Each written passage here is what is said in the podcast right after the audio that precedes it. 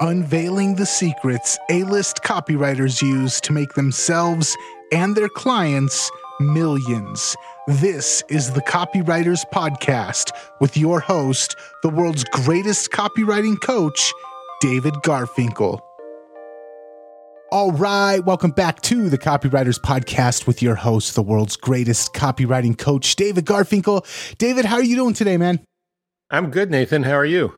I'm fantastic and I'm excited for today's episode because we're returning once again to my favorite series and to something that I'm really excited about. So I'm going to hand it over to you and uh, we'll go from there.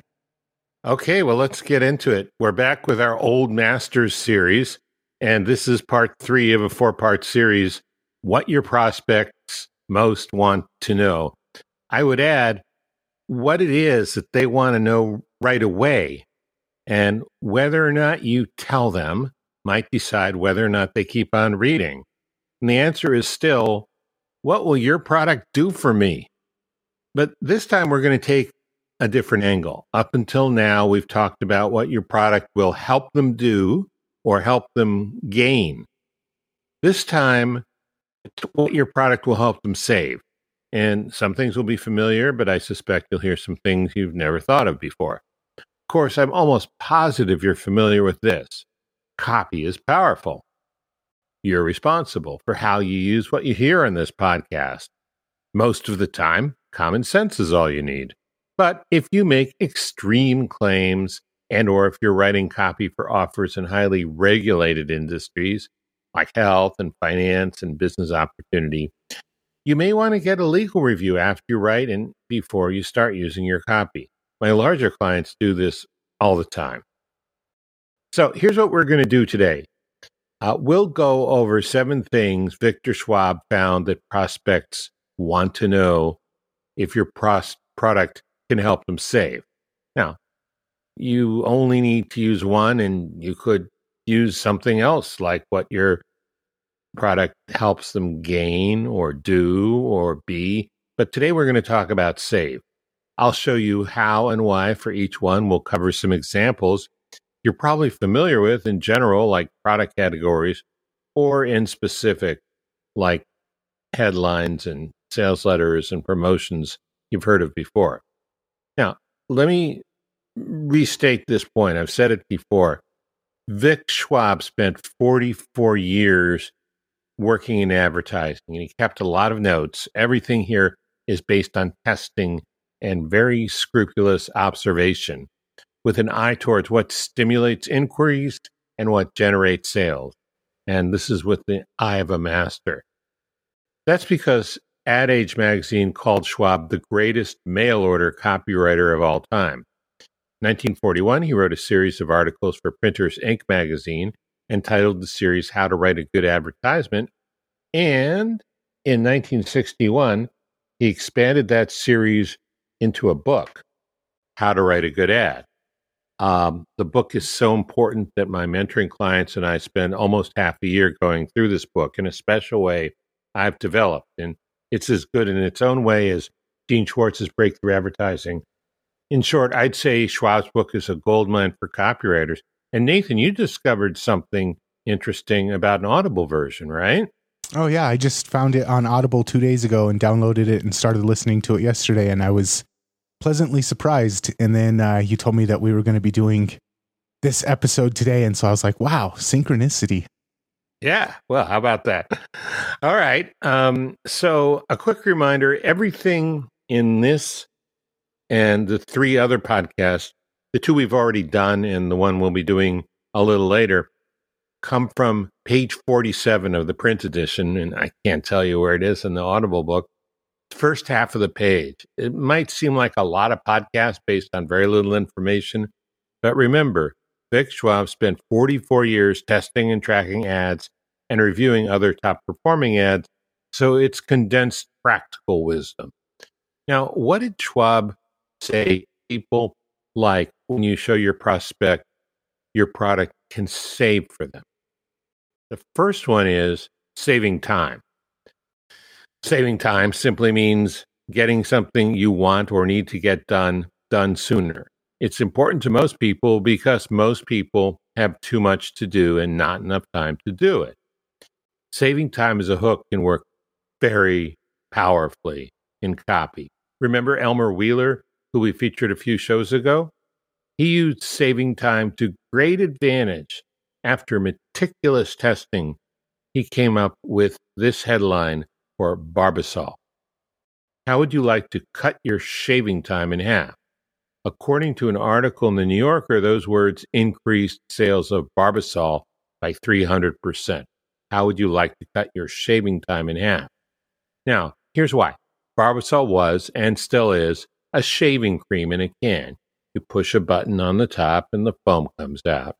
And you spread it on the area you're going to shave, probably your face.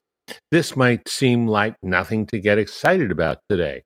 But at the time it first came out, a lot of men used shaving cream in a tube, which is still available. You had to squeeze this cream into a mug or bowl, put some water in, mix it up with water using a brush, and then you would brush it on different parts of your face you would want to shave.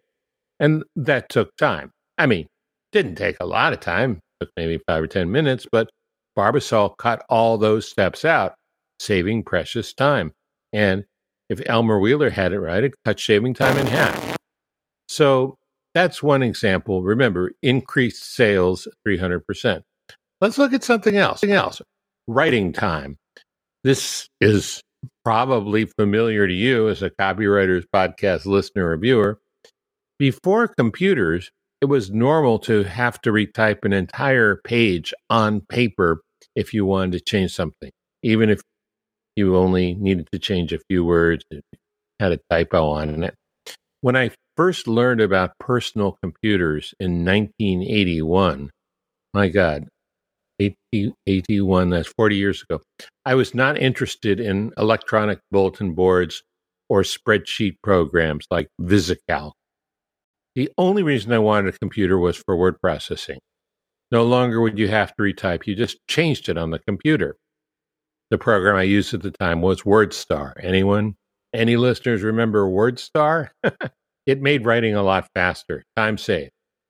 And a lot of other products save time too. Maybe you see on infomercials things like the Veg-O-Matic. It slices, it dices, it did a lot of things. And we'll look at it again before the show is over today. But the most important thing is it sliced and diced faster than doing it with a knife on a cutting board. So you might want to ask yourself, how does your product save time? Nathan, what do you think about time saving? Yeah. I think it matters the market that you're going after. Teenagers and young adults, saving time might not be a big issue to them because they're bored. they have too much time. But as soon as you've got kids or you're getting into your fall or uh, winter seasons of life, time is very, very valuable. So it's much more appealing then. Also, uh, when you were talking about the um, the word processing or the shaving cream, uh, one of my clients right now is for the cannabis industry, and one of their products is the the main key feature is that it saves time. Um, a lot of times, especially with the the shaving cream uh, thing example, um, we know we need to do something, but the prep time or the the amount of effort and time that we have to put into something makes us kind of not want to do it procrastinate against doing it even if it's important like shaving or maybe we love typing but that one thing of man i have to waste so much time though.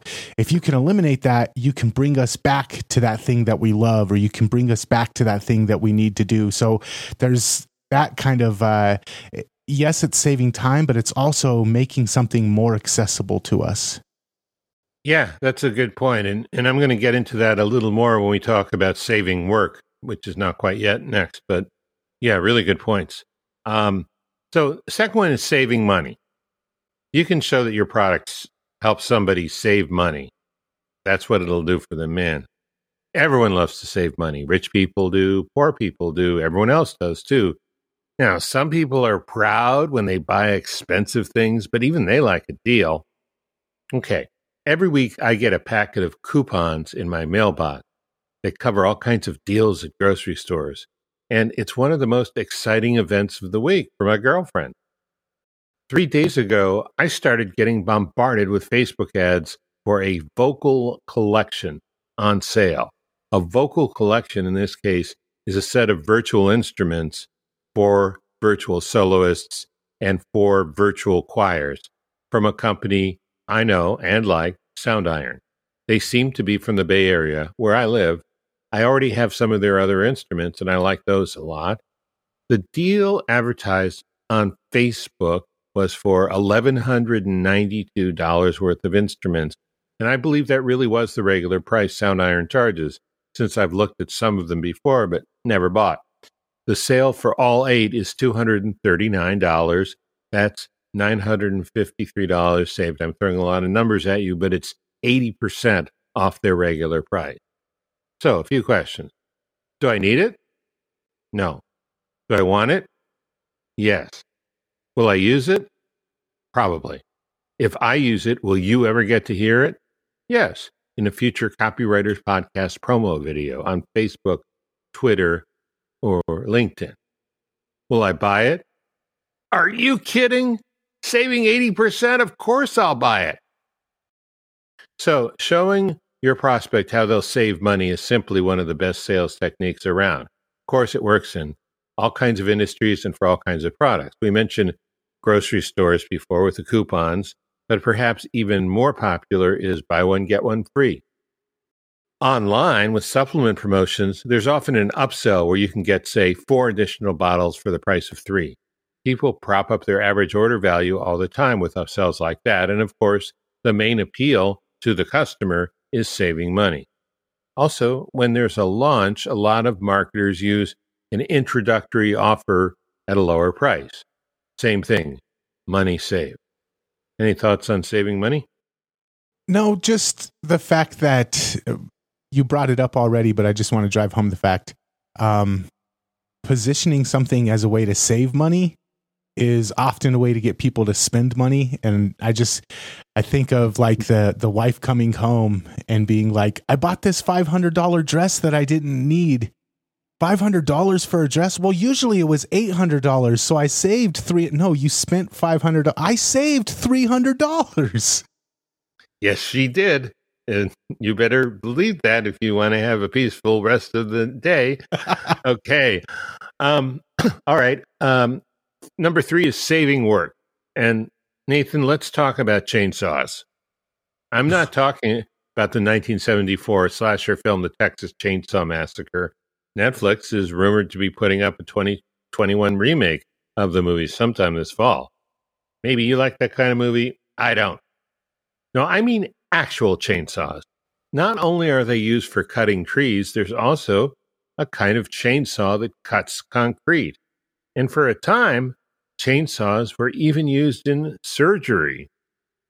Chainsaws for wood not only cut a tree down, but when you put them in a special kind of frame, they can also be used as a portable sawmill to turn logs into planks and boards. Aren't you glad to know all this? The reason chainsaws are so popular is, duh, they save work. You can cut a lot more wood with a lot less effort when you use a chainsaw. I mean, for example, let's say you bought so many copywriting books that you need a new bookcase.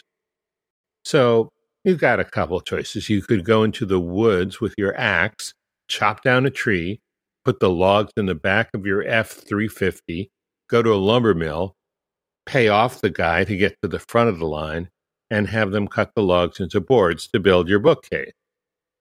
Or you could take your chainsaw and your sawmill frame into the woods and drive out with the boards for your bookcase, freshly cut, much less work. Of course, you could also go to Home Depot and just buy the boards. You could go to a furniture store and have a new bookcase delivered to your house. But if you're a die-hard do-it-yourselfer, then the chainsaw is the way to go. It will save you so much work compared to an axe. Now, to be sure, any product that saves work has the potential to be used as that that fact can be used as part of your pitch remember if something and, and you mentioned this before nathan um, or you were at least alluding to it if something is hard to do a lot of people just won't do it and when there's something they want to do or need to do a labor saving device can sell really well. I mean, think about infomercials, even starting way back to the Veg-O-Matic. Besides saving time, a lot of products featured on infomercials also save work. Now, just imagine what would have happened if George Washington had had a chainsaw instead of an axe. He could have chopped down a lot more than one cherry tree. Hmm. That's a great joke to end that segment with. Another thing chainsaws can be used for is ice sculpting. My little brother used to ice sculpt with a chainsaw. Oh, that's right. Yeah. And then the the only point that I had to add to that was we kind of hinted at it earlier, but this can be used in tandem with saving time. Saving time and effort together is a great way to kind of have a compound effect on the selling and the persuasion. Yeah, and as far as your little brother, I mean, wasn't a chainsaw so much better than the hammer and chisel? yeah. All right. Um, so number four is save discomfort. It's fair to say a large part of the medical establishment exists simply to eliminate discomfort. You go to a doctor for a bad cough. You go to the chiropractor for a bad back. You go to a physical therapist for muscle pain. Of course, discomfort isn't always limited to physical discomfort. You could go to a psychotherapist for any number of emotional discomforts. But products sell because they promise to save you from discomfort or eliminate it too. From Tylenol and icy hot to hot water bottles and Pepto Bismol, people buy things all the time to head off discomfort. You could even say luxury cars sell in part because of a man's discomfort about one part of his anatomy, hmm. or how important someone believes other people will think they are. A luxury car will clear all of that doubt up by implication, or so he thinks. Yet, people spend a lot of money one way or another trying to save themselves from discomfort. And the key to making this work, the key to making this work is to first get enough into your customers' heads to know what they're uncomfortable about, which discomforts bother them enough so that they pay money to get rid of those discomforts or greatly reduce them, and then show how your product can relieve one or more of those discomforts. I'm thinking of the very first copywriting template that I ever learned uh, problem, agitate, solution. And the agitate part, you find out what makes them uncomfortable and you just rub salt in that wound until they're ready to buy. Yeah, that that's that's absolutely right. I mean, we are constantly uncomfortable people, you know, trying to veer back towards comfort. All right, number 5 is saving worry. Now, in 1972, Stevie Wonder released a song called Don't You Worry About a Thing. It hit number 2 on the R&B chart, the Billboard R&B chart. Anytime you can write a song about an emotion and that song rises to the top of the charts, it's a good bet you can use that theme to sell product. And copywriters do sell product that way because people worry. It seems to be hardwired into all of us to worry. Let's talk about some of the things people worry about and products that promise to save them from that worry. Parents worry about their kids. So, the electronics industry came up with something called the nanny cam, which keeps a watchful video eye on their baby when they're not in the room. Are nanny cams popular? You bet your sweet rattle they are. I found an online site for parents that listed the quote best nanny cams of 2021. They listed 30. Yeah, I'd say they're popular. Now let's talk about financial worry because, as Elvis Costello said, accidents will happen. You could say the whole insurance industry is made up of products to ease the worry of financial loss.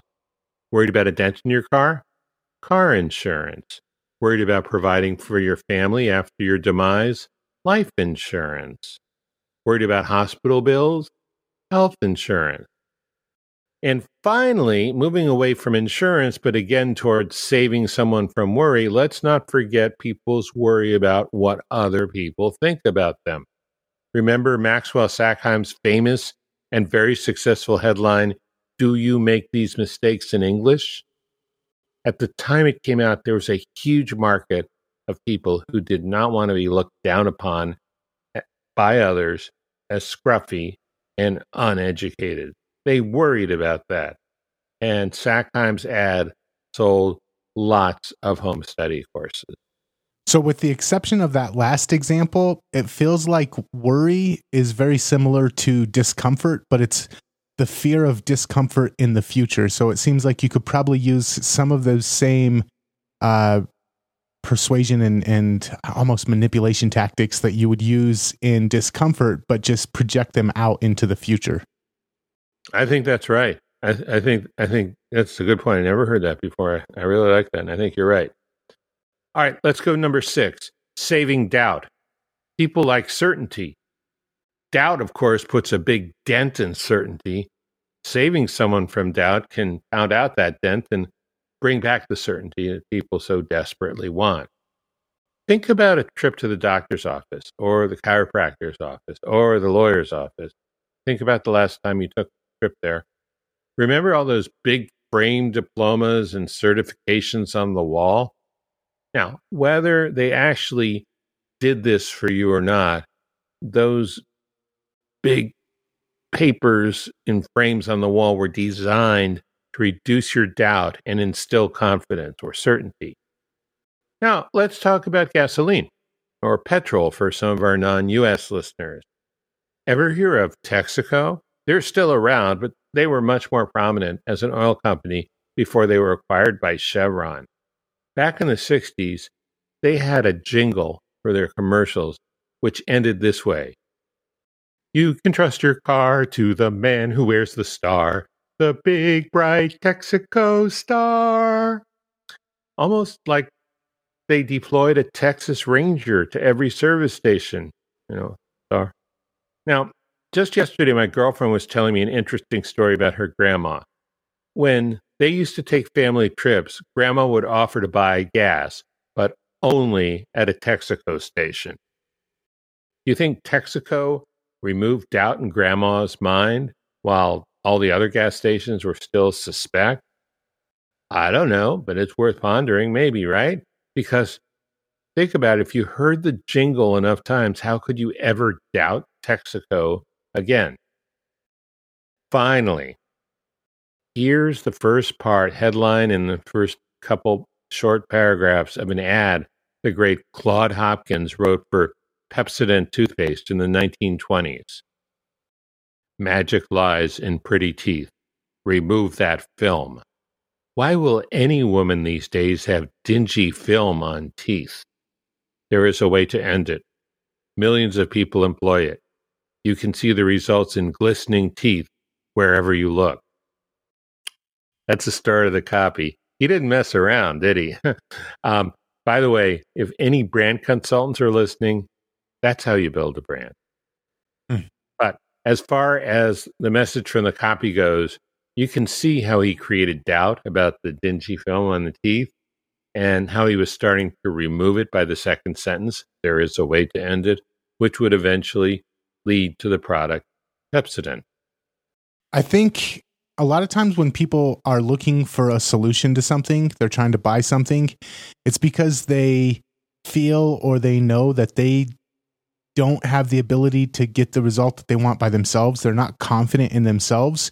So, one of the main things that they're looking for is confidence from the person providing the solution. They're not confident, therefore, they're looking for someone who is. And so, if you can, if you can, inside of your messaging, relay or give them that sense of confidence, show them, hey, I've got confidence, and so you can have confidence in me. That overcomes, it not only overcomes a hurdle, but it gives them what they're actually looking for. That's really good. Um, it's a subtle insight, but it, it's true. Um, if you can sort of wrap the other thing around confidence, um, that'll help your sales. And you're absolutely right. People want confidence. All right. Number seven, saving personal embarrassment. So when you get into sales or public speaking or podcasting, you simply have to resign yourself to facing a certain amount of personal embarrassment. It's inevitable.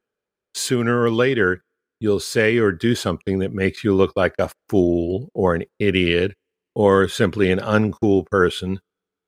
This is just part of life when you put yourself out there like that. I think that's why a lot of people never step up to get into sales or speaking or podcasting. They don't want to risk the embarrassment. And to be sure, it's something you can learn to live with, but it's not really that much fun when it happens. Take the flip side of this. If you can promise your product will save your prospect from being embarrassed, or at least reduce the chance that this will happen, if you can make that promise and people believe you, they'll buy your product. Now, here's a familiar example underarm deodorant. Body odor is so embarrassing. That's all I want to say about it. One of the 100 greatest headlines of all time is Are you ever tongue tied at parties? I'm personally embarrassed that I don't know what product this is for, but I think there's a good chance it was for a personal development product. Nathan, what are you embarrassed about? I'm embarrassed about it. I, you know what? Actually, I'm not somebody who this particular uh, selling point doesn't really affect me because I'm, I've always been the guy that's okay with failing in public. So, um, it wouldn't persuade me very much, but I do see a lot. The majority of people are held back because like you mentioned about podcasting or public speaking or anything like that, a majority of people are held back because they're so afraid of being embarrassed that they prevent it, they allow it to prevent them from ever even stepping up. Okay, that's a fair answer. So let's do a quick recap and then any closing comments, and then we're out of here. So here are the seven things we covered. Seven things we covered today time, money, work, discomfort, worry, doubt, and personal embarrassment. That's it. And the book is called How to Write a Good Ad by Victor Schwab. We're going to throw an Amazon link in there. And Nathan's Discovery, it's now available on Audible too. And I just want to end the show just by kind of driving this point home. Your market matters, and knowing where your market is and knowing which of these things will work on them. We mentioned earlier the time saving time might not work for young adults and teenagers because it's not something that they're worried about saving. Saving effort, saving embarrassment, it might not work on certain markets. So, understanding where your market is, understanding what they're trying to save, instead of just saying, oh, David said use this one, or use this one, or use this one, understanding where your market is at and understanding which ones will work best for your market is very important. Yeah, I think that's a crucial point. Um, I would say these are pretty universal, but not totally. And, um, you know, th- there are exceptions. I mean, you know, there's some universal things like people breathe air and they drink water and they move away from pain and they move towards pleasure. But as far as what constitutes pain and what constitutes pleasure, that will vary mm-hmm. with with your market. So, yeah, um, I, I guess another thing you're saying is stay aware, pay attention, be conscious, um, keep thinking. Um, yes, follow follow the excellent lead that we give you with Copywriters Podcast, but bring your brain along. Absolutely. All right. And if you want to check out more episodes of the podcast, you can head on over to copywriterspodcast.com. You can also check out David's channel on YouTube if you want more of the videos. And until next time, we will catch you later. Catch you later.